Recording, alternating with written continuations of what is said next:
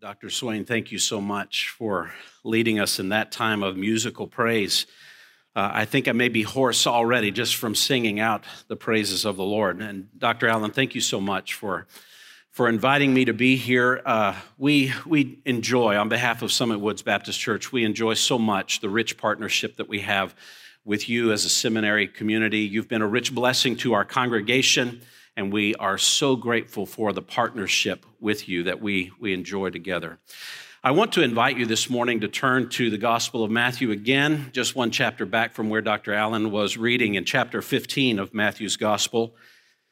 And I want us to focus our attention this morning beginning at verse 21. I thought I would just bring something light and fluffy, um, no controversy at all. So I just want to talk about the Canaanite woman. If you know anything about that, this would be scandalous in our season. Listen to God's word, Matthew chapter 15, verse 21.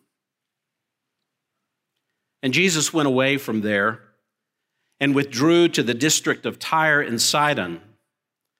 And behold, a Canaanite woman from that region came out and was crying, Have mercy on me, O Lord, son of David. My daughter is severely oppressed by a demon. But he did not answer her a word.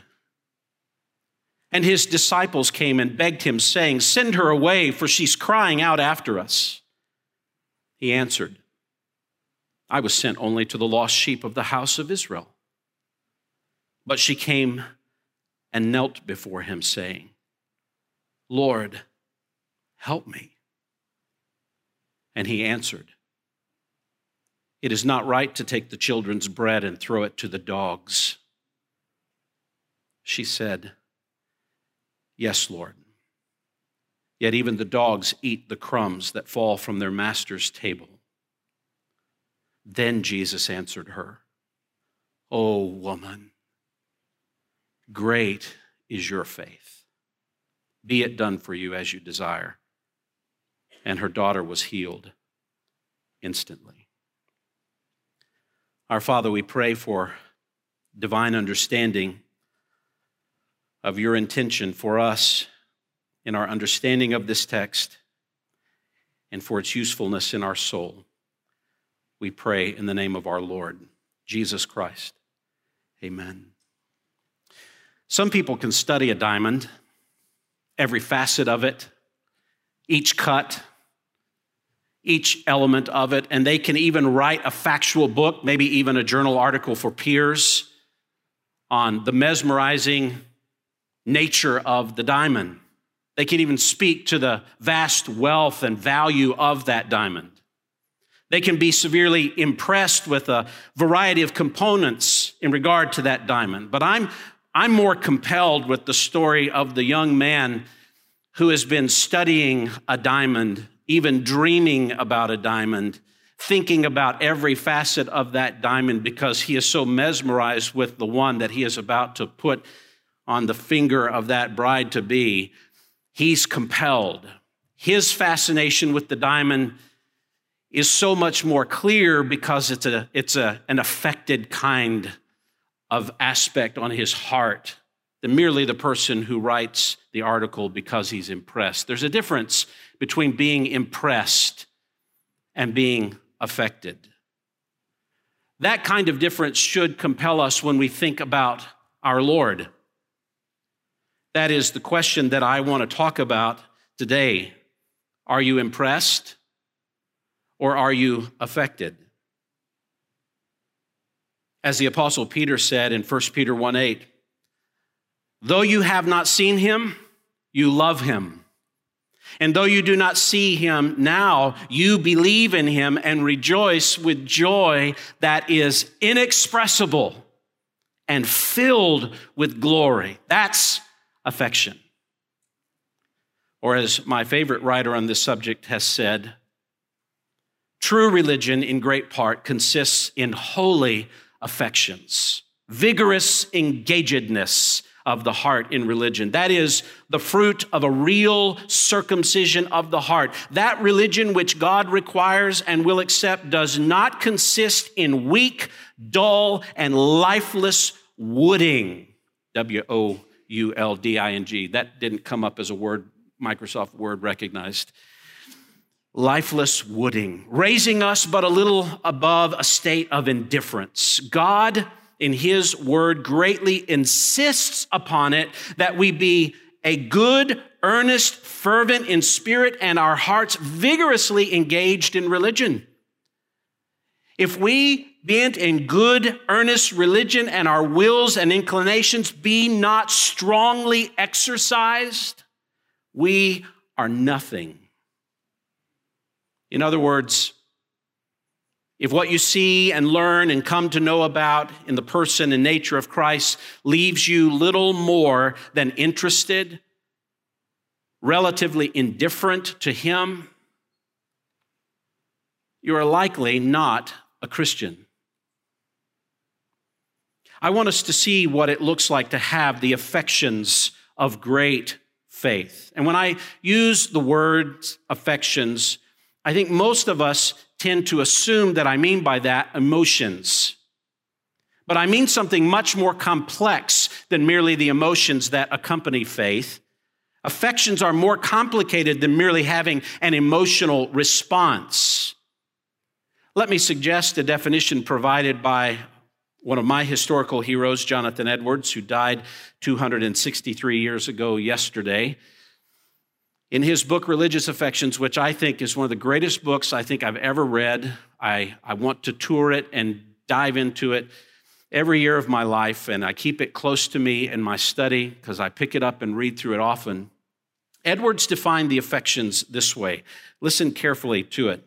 The affections are the more vigorous and sensible, and I think he means by that sensible something felt, having something having to do with the sensations, sensible exercises of the inclination of the soul. I've tried to find a better definition than that, and I think he has it. I, I don't want to take anything away from that definition, but maybe just to unpack it.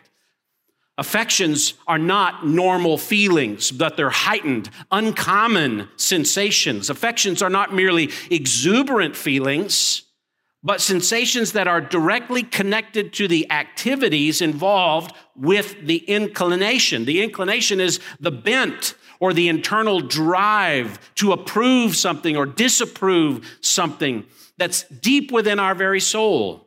There is a bent inside your soul. You are either inclined to affirm Christ or you are inclined to deny him and not affirm him. The bent of your being is shaped by what you think about Jesus, what you know to be true about Jesus, how you know that. And what you think about him is actually bending you toward him or away from him. That's your inclination. And yet the affections, the affections are the vigorous, the above normal sensation that are expressed because of the compulsion behind the inclination of your soul toward Christ. And according to Edwards, and I would say the Apostle Peter, great affections for Christ are not optional. They're not optional for saving faith, they are essential to saving faith. But what would they look like? How would you know that you or someone else with whom perhaps you've been sharing the gospel actually possesses true affections for Christ? Edwards suggests in his book that there are a number of uncertain signs that, that describe whether you have affections for Christ or not, such as having high affections, physical feelings, fervency to talk about Christ, spontaneous affections, scripture suddenly coming to mind, the appearance of love, having many kinds of affections, experiencing comfort, joy, desiring to engage in Christian deeds, publicly praising God, an unusual confidence in God, others affirming your joy and expressing your affections True affection may and perhaps will have all of those things, but they are not sure signs because false affections can look like many of them. True affection may not be less than all of these suggestions, but it is sure to be more than them. What we have just read in this passage is a powerful depiction of the kind of affection that comprise what Jesus himself calls great faith. I want us to carefully consider what we learn here in light of having the affections of great faith. The Canaanite woman is obviously the focus of the account. She arrests and she commands everyone's attention. She is also not merely a seeker of help for her daughter, but a believer in Christ as Lord. Jesus himself indicates that she has shown great faith. But what has differentiated this des- desperate woman from the crowds that would sprint long distances to seek Jesus' healing? What makes this woman a woman of great faith? Isn't it? It isn't too difficult to see the affections of this woman that reveal her heart toward Christ as being one of maximum belief. But what does it look like? How does it express itself? What are the affections that comprise great faith? I want to look at four different affections this morning that reveal great confidence, maximum belief in Jesus, the affections of great faith. Four affections of great faith that are described here. Let's look at them together. Meditate on them. Examine our hearts. Examine our expectations in regard to these. First, the first affection of great faith that we look at here in this passage is what I'd term as a zealous desperation for Jesus a zealous desperation for Jesus. Again, in verses 21 to 22, Jesus went away from there and withdrew to the district of Tyre and Sidon. From where did he come? Probably the area of Capernaum. That was the last place that we saw him around Gennesaret, just a few miles south of Capernaum. And to where is he going? Tyre and Sidon, the coastal cities northwest of Galilee, outside Palestine, beyond Israel's borders. The actual cities are more than 50 miles from the Sea of Galilee, which was the headquarters of Jesus' ministry during that time. We're not sure if Jesus actually went all the way to these cities themselves. It indicates he went to the district, the parts of that area. But you'll recall, if you know Matthew's gospel, Something significant has already been said in this book about these cities. Back in chapter 11 and verse 22, these cities were marked as cities of judgment. I tell you, chapter 11, verse 22, it'll be more bearable on the day of judgment for Tyre and Sidon than for you. Those cities are still marked for judgment, but more bearable for them than for you. These are cities associated with the ancient Philistines, pagan cities, Gentile territory. You can research the Old Testament to find prophetic condemnation to come to them in the future in Jeremiah and Ezekiel.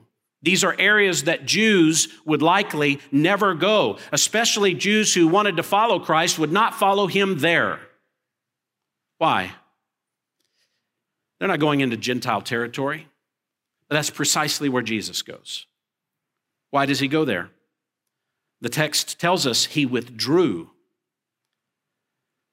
that word withdrew is used in this gospel a number of times. It describes the Magi secretly fleeing Herod after they had seen the baby Jesus in chapter 2. Joseph fled to Egypt. Joseph fled from Archelaus to Nazareth. Jesus was going to Galilee after the arrest of John the Baptist, fleeing. Jesus was leaving a synagogue after learning that the Pharisees were conspiring on how to kill him in chapter 12. He withdrew, he fled. Jesus is going to a district outside of Herod's jurisdiction upon hearing about Herod's interest in Jesus just after he had killed John the Baptist in chapter 14. This word has the idea of fleeing or escaping. What would Jesus be escaping from? What is he running from? If you go back and look at the preceding context in the first 20 verses of this chapter, especially if you, you note verse 12, the disciples came to him and said, Do you not know the Pharisees were offended when they heard this saying? Jesus had just trashed the authoritative tradition of the Pharisees and publicly called them hypocrites and plants that the Father had not planted. They hated him. They wanted him dead, and he fled. Mark chapter 7, verse 24 adds color to this for our understanding. From there, he arose and went away to the region of Tyre and Sidon, and this is critical. And he entered a house and did not want anyone to know, yet he could not be hidden. We don't know whose house. A Gentile house, more than likely, a house of a sympathetic Jewish family member living in the outskirts of Galilee in the Gentile ter- territory, perhaps. But Jesus is diffusing the situation, hiding from the attacks of his enemies, resting with his disciples, not wanting to be found. This is not a moment of refocus of ministry to the Gentile territory. It's not that. This is supposedly hiding from public ministry. It's a getaway, escaping the threats and possibility of arrest and execution. Verse 22 And behold, you always want to pay attention when Matthew throws in a behold. He uses them for good reason. Something unexpected, something astounding is happening here. A Canaanite woman from that region, a Canaanite woman. This is unexpected. This is astounding. This is startling. A Canaanite woman. This is the only time in the New Testament this word is used here. He means for us to think in terms of an Old Testament connotation. He does not describe her here as a Syrophoenician woman, as Mark might do, but a Canaanite woman, a woman associated with the enemies of Israel. He wanted us to connotate something negative, perhaps disgusting, about someone whose difference is viewed negatively. Mark calls her a Gentile, Syrophoenician, Matthew says this is a Canaanite, a Canaanite woman. Not that it would be unusual for women to speak to Jesus, it was not, but for a woman to come boldly in this way to address a man in a home in this manner did not fit anything related to the acceptable mores of the culture. Even more than that, notice in the text that it says, She came out and was crying. She had heard of him, Mark says in his gospel. She knew that he was there. So she left wherever she was, perhaps her own home, and went to where Jesus was crying, not weeping. Don't let that be the idea in your mind that she was weeping. This word is a word for shouting, screaming, crying out, yelling. It's in the imperfect tense. She kept doing it. She was constantly yelling and shouting for Jesus to have mercy on her. Have mercy on me. My daughter is severely oppressed by a demon. We don't know all that is happening with this daughter. Mark 7 tells us it's a little girl. She is severely demon possessed, obviously, perhaps deathly ill. Have mercy have mercy. Other times that that phrase is used is to describe others in the Gospel of Matthew who are seeking physical healing. There is a need that this woman has that is driving her to Jesus as it had driven many people to seek Jesus. But here's what is fascinating about this woman and her request.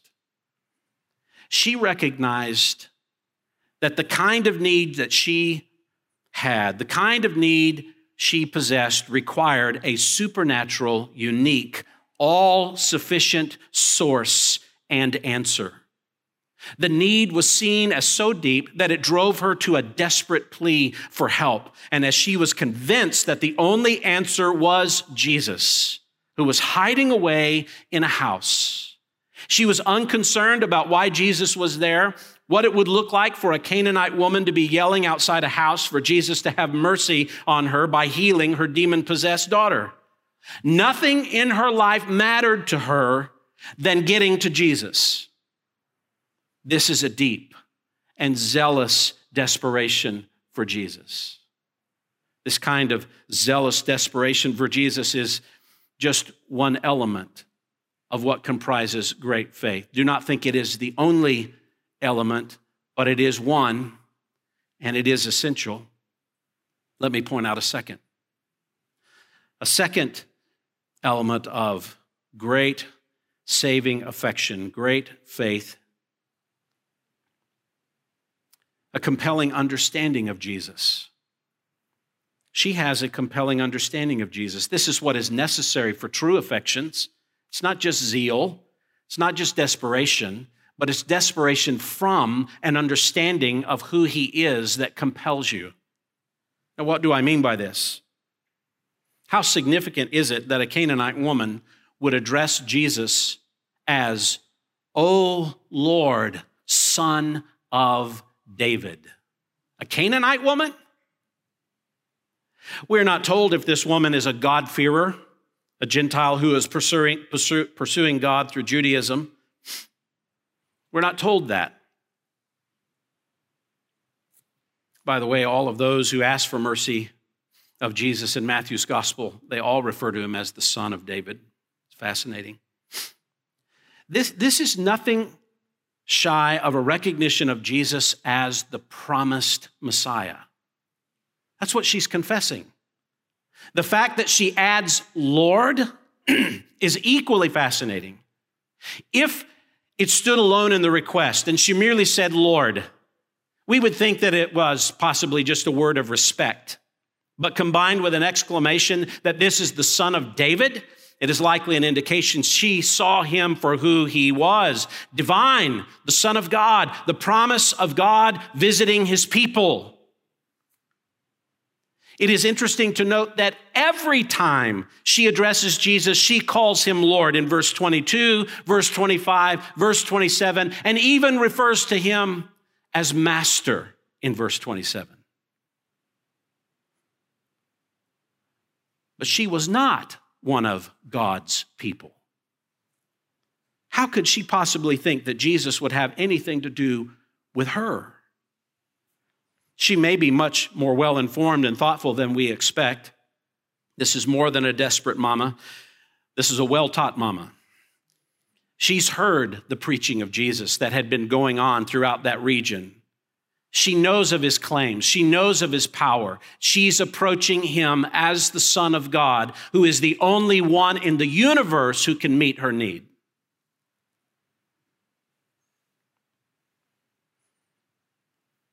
Only Jesus. Your affections for Jesus are great faith when you are not merely desperate due to an extreme need, but when your need drives you in a gripped confidence, a compelling plea to Jesus because you thoroughly understand who he is. He is not merely a provider of food. He is more than a healer of diseases. He is more than a giver of good gifts. He is the promised Messiah who came to save people from their sins. Her compelling understanding drives him, drives her to him. The affections of great faith contain zealous desperation, a compelling understanding, and third, a humble persistence for Jesus. A humble persistence. Would you look carefully at how Jesus answered this woman? Verse 23. He did not answer her a word. He ignored her cries. He ignored her constant cries.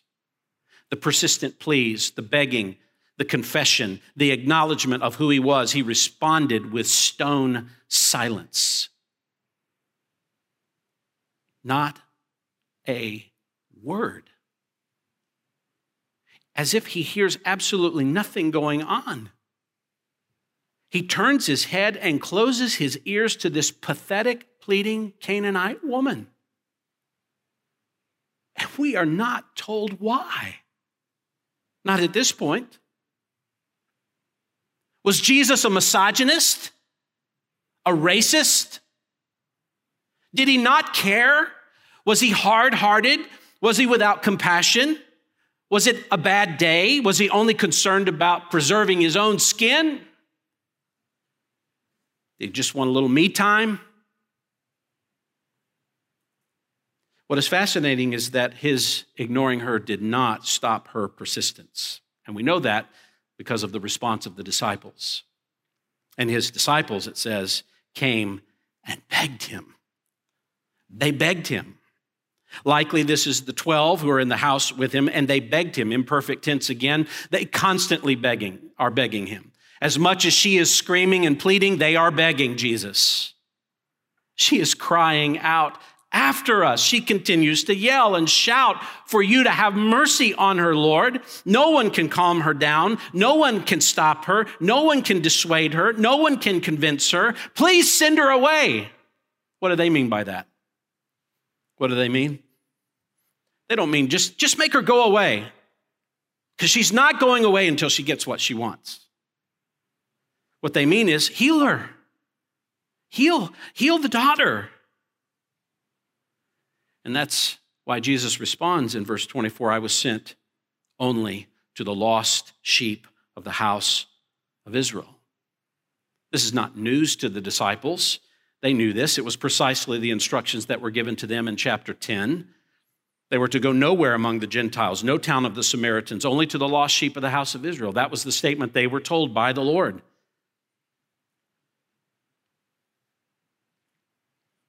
Fascinating. A pleading woman, Jesus ignores. Begging disciples, he virtually ignores them, shoots them down. This seems so shocking, so lacking in compassion, so lacking in kindness. It, uh, it appears so limiting, segregating, and almost racist. It's breathtaking. What would you do? You want Christ that much, you think he's the only answer to the need that you have, and it seems like you beg him and you beat constantly on the door through prayer, and it's as if you receive nothing. You serve him, suffer for him, and you hear nothing. Zealous desperation, compelling understanding, humble persistence. Last, consider selfless submission. Selfless submission. How did this rejected woman respond to her ignoring Savior? Verse 25. But she came and knelt before him. This absolutely takes my breath away. It is not merely that she won't stop coming, even when he ignores and then verbally slaps her down in rejection. She worships him. She worships him. She knelt before him. Proskuneo is the term here for worship. It is what the disciples had done in the boat when Jesus got in with Peter and the wind and the waves were stopped in chapter 14. They worshiped. Some would suggest it simply refers to the physical act of humility and submission, perhaps. But what is connected to her kneeling? What is connected to her kneeling is her confessing. She was kneeling while saying, Lord, help me. She worshiped by saying, Lord, help me. Her worship was tied to her seeing her need of Christ's help. True worship is expressed in humbly seeking God's help as much as it is in excitingly declaring his majesty. She knelt before him, humbly sought his help.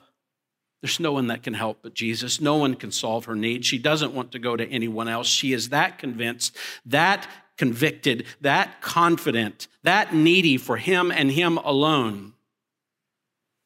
She's desperate. And Jesus responds in verse 26. He answered, It's not right to take the children's bread and throw it to the dogs. It's not right to take Israel's salvation and give it to the Gentiles, the dogs. Oh. If CNN had been present, even more so a social justice warrior or a Christian discernment blogger, can you imagine what this would have done on the web? He would be immediately excoriated by everyone in the culture. Outright rejection from someone I think every one of us in the room would feel obligated to help. What would you do with that Jesus? You worshiped him. You see her response in verse 27? What was her response? Yes, Lord. Yes. She affirms the Lord's comments about her being outside the covenant people of Israel. Yes, I am one of the dogs. She acknowledged that she deserves nothing from him. He's not obligated to meet her need. He owes nothing to her. She has no legitimate claim on him, and he has not any necessity to extend any grace to her. And she calls him Lord, stays on her face, and likens him to a master who has every right to do anything he wants with what belongs to him. Yes, Lord, yet even the dogs eat the crumbs that fall from their master's table. She's still confessing how desperate she is for him. This is total selflessness, absolute submission to the complete sovereignty of Jesus to do anything he wishes with the power that belongs alone to him.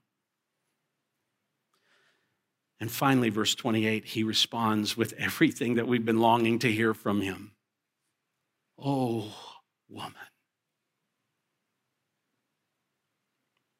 The O is important. Oh, woman. Here it is. Yes. Great is your faith. Why? What better description of confidence in Jesus could you possibly ask for? What deeper description of the value of Jesus could you dream up? If your faith will be the kind that keeps coming to Jesus no matter what God ordained, God planned, God initiated obstacles stand in your way, that is maximum belief in Jesus. And Jesus does extend his mercy, and the girl was healed. He was not obligated to heal her daughter, but he did. I'm always encouraged by that. Desperate sinners, desperate sinners are never, never ultimately turned away from Jesus. He may act in ways to draw out what is really in us, but those who come will find him to save. Let me conclude. What do these affections say about Jesus? Well, we certainly see what they say about the woman, but what do they say about Jesus? Every desperate, compelling, persistent, submissive cry from this woman is also an emphatic statement about the sole sufficiency and worthiness of Jesus, isn't it? The affections of great faith are fueled by a personal apprehension of Christ's uniqueness. His massive majesty is put on display here. With every request she says of him, Jesus alone is merciful. I need his mercy. Jesus alone is the promised uh, Savior. I must have his salvation. Jesus alone is completely authoritative. I must have him act for me. Jesus alone is adequately sufficient. I have nothing if I don't have him. This is why it is great faith. The statement she is making about Jesus by the affection she demonstrates is what separates her desires for her daughter's healing from the crowd's desires to be fed and healed. When Jesus' person is that compelling, your affections will be that obvious. Let me leave you with one more thought. What do we learn about the disciples from this account? Seeing the affections of great faith in this woman as she sees the sufficiency of Jesus is a stimulating lesson for the onlooking disciples. Why? Just prior to this chapter, Jesus walked on water to a boat of struggling disciples in the midst of a sea that was raging. And Peter walked to him for a moment until he doubted, and Jesus had to pluck him from the water. In verse 31 of chapter 14, Jesus immediately reached out his hand and took hold of him, saying to him, O you of what? Little faith on the heels of the disciples hearing Jesus call them little faith, they hear Jesus call a Canaanite woman a woman of massive faith.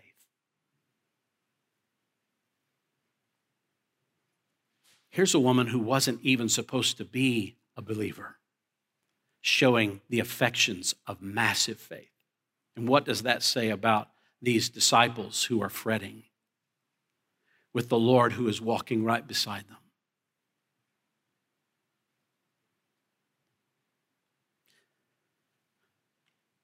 This is a humbling example for us.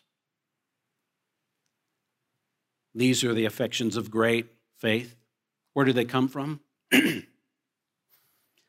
Edwards said these affections are supernatural activities of the heart loving God for who He is as God, not for self, loving what is holy because of a spiritual enlightenment of the soul, divinely convinced of the spiritual truthfulness of Jesus, flowing from deep spiritual humility, a changed nature expressing a Christ like meekness toward others in need, and a spiritual tenderness toward God, all balanced together, no one above the other, producing an unquenchable spiritual appetite that works itself through proven Christian living. That's real affection. You see it in this woman's life. Don't let these discourage you if yours are not as vigorous as the woman's at the moment. But are they present? Is this how you see Christ? Is this how you talk to people when you talk about conversion? Is this what you're looking for when you're looking for someone to be a Christian? What if this was the mark of those who comprise the church of the Lord Jesus Christ? What would that look like in our culture in this day, in this time? Father, we pray that we would be those who express great, true, vigorous affection for Christ. And may this testimony linger in our soul for us to meditate on and to dwell on its personal implication, on its corporate implication for our churches, and even for how we preach the gospel. We pray in the name of our Savior, Jesus Christ. Amen.